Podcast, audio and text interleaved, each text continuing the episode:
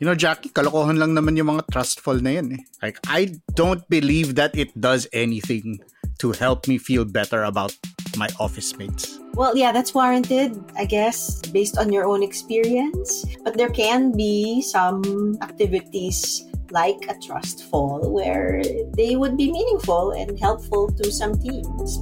We've seen some of that. Kailangan mo ba ng mas makabuluhang chismisan sa pantry? Listen to more conversations about work, both hot takes and thoughtful takes, with me, Carl Javier, and Jackie Caniza on The Imaginable Workplace. Check it out on Spotify and wherever else you listen to podcasts.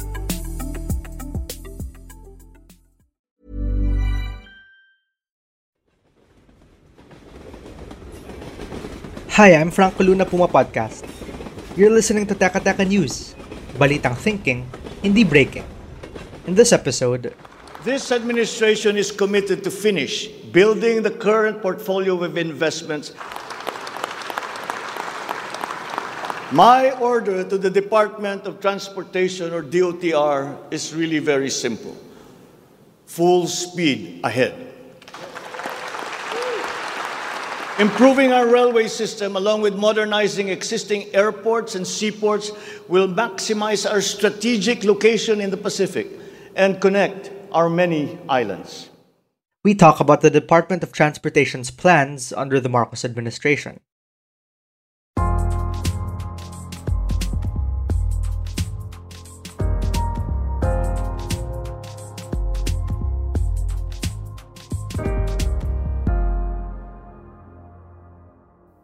After marking my first 100 days as Transport Secretary, I can probably say I have successfully overcome my learning curve and formulated the direction for the department that is elevating the country's transport system to global standards.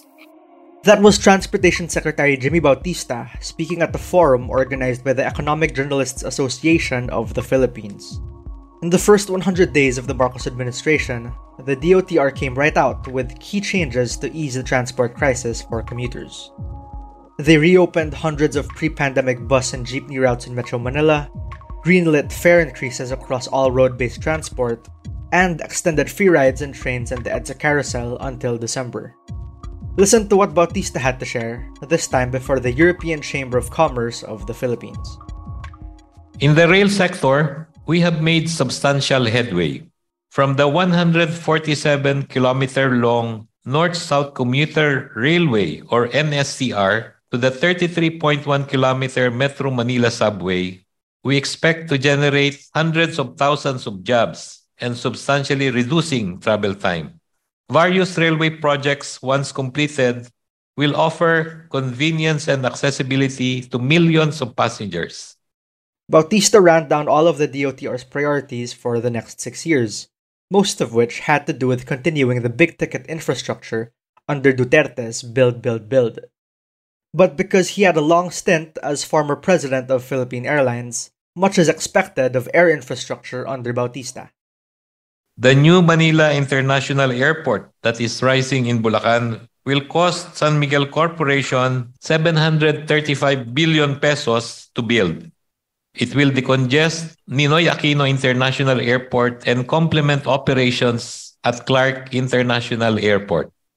The terminal, capable of accommodating as many as 8 million passengers annually, is expected to boost business and tourism activities in central and northern Luzon. One crucial difference with the previous administration is they're turning back to private sector money, which Duterte shunned. We are therefore actively pursuing a public private partnership to complete projects. We therefore plan to invite as many private sector participation in our infrastructure projects, such as the privatization of the EDSA carousel, the operation of our seaports, the privatization of 10 provincial airports, the Cebu Bus Rapid Transit Project, the improvement of the Manila International Airport, and many more. Among the regional airports that's up for privatization are Bohol, Laguindingan, Davao, Iloilo, Puerto Princesa, Kalibo, Bacolod, and Siargao.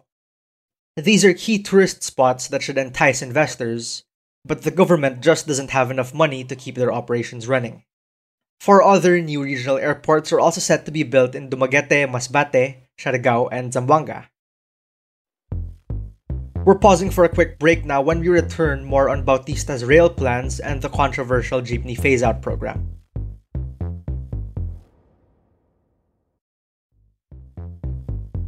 Bautista also confirmed the administration was knocking on China's door again for funding of three major projects the North South Commuter Railway, the Subic Clark Railway, and the Mindanao Railway stretching from Tagum, Davao, and Digos.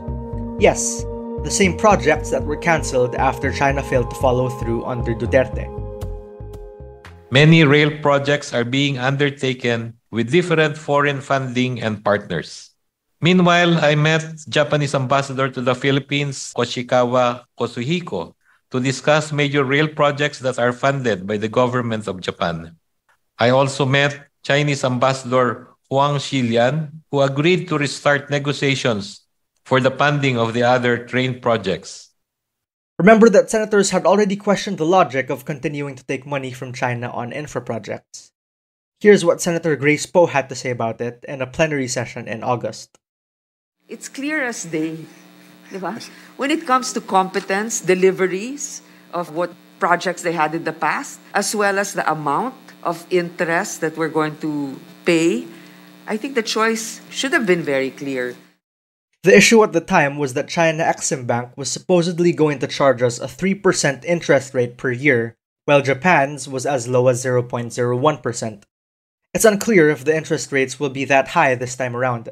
But as it stands, none of the three projects that's North South Commuter Railway, Metro Manila Subway, and Mindanao Railway Project are seeing partial completion until at least 2028. Meanwhile, construction has started on the first phase of the Metro Manila Subway project. The first phase is expected to open in 2025, with the whole metro line operational by 2028. Secretary Bautista also confirmed another piece of big news before the ECCP. The jeepney phase out will continue. This is a priority for the public utility vehicle modernization program. We are uh, encouraging uh, operators of jeepney and buses to acquire these uh, electronic vehicles. In fact, we are uh, providing sort of a subsidy for uh, operators who would like to uh, upgrade their units. No? we'll help them finance their units by obtaining loans from the Development Bank of the Philippines and Land Bank of the Philippines. The modernized PUVs are decked out with automated cash collection systems, a GPS navigation device, and more environmentally friendly fuel. The kicker? Drivers feeding poor families will have to shoulder the 2.4 million peso price tag. The government did double its subsidy for operators, but that was during the pandemic, when the prices of a modern jeepney also doubled. Here's Zaldi Ping-ay, national president of the Stop and Go Transport Coalition. He says PUV modernization will lead to fewer jeepneys on the road. Hindi ko alam kung sinong kinonsulta nila. Baka naman mga businessman, hindi yung mga stakeholder. Kaya ito, tuloy-tuloy yung ginagawa nila. Eh, siyempre sa amin, sa bahagi po namin, hindi namin tanggap dahil hindi nga namin kaya. Hindi namin kaya pag-avail ng presyo ng unit. All in all, though, the business community is quite happy with the choice of Bautista as Transport Secretary. Quite a stark contrast from his predecessor, they say. Bautista is known to be a soft spoken, amiable, hardworking man, and was largely credited with turning Philippine Airlines around. But if not build, build, build, what's the tagline this time around?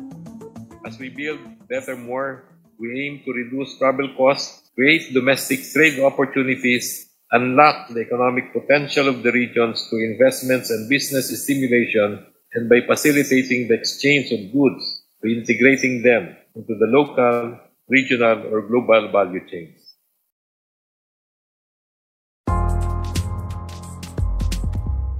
And that was today's episode of Teka Teka. Again, I'm Franco Luna. This episode was edited by Presh Capistrano and produced by Kat Ventura. If you like this episode, share it with a friend or two. And of course, don't forget to follow Teka Teka and Puma Podcast wherever you listen. At para sa mga mahilig manood sa YouTube, Puma Podcast na rin po kami doon. Just search Puma Podcast and subscribe to our channel. Thanks for listening.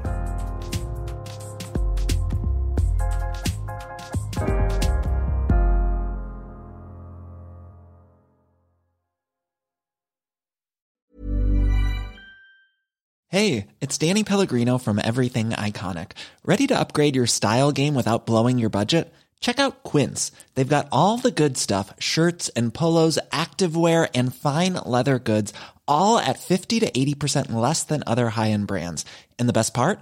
They're all about safe, ethical, and responsible manufacturing. Get that luxury vibe without the luxury price tag. Hit up quince.com slash upgrade for free shipping and 365 day returns on your next order. That's quince.com slash upgrade.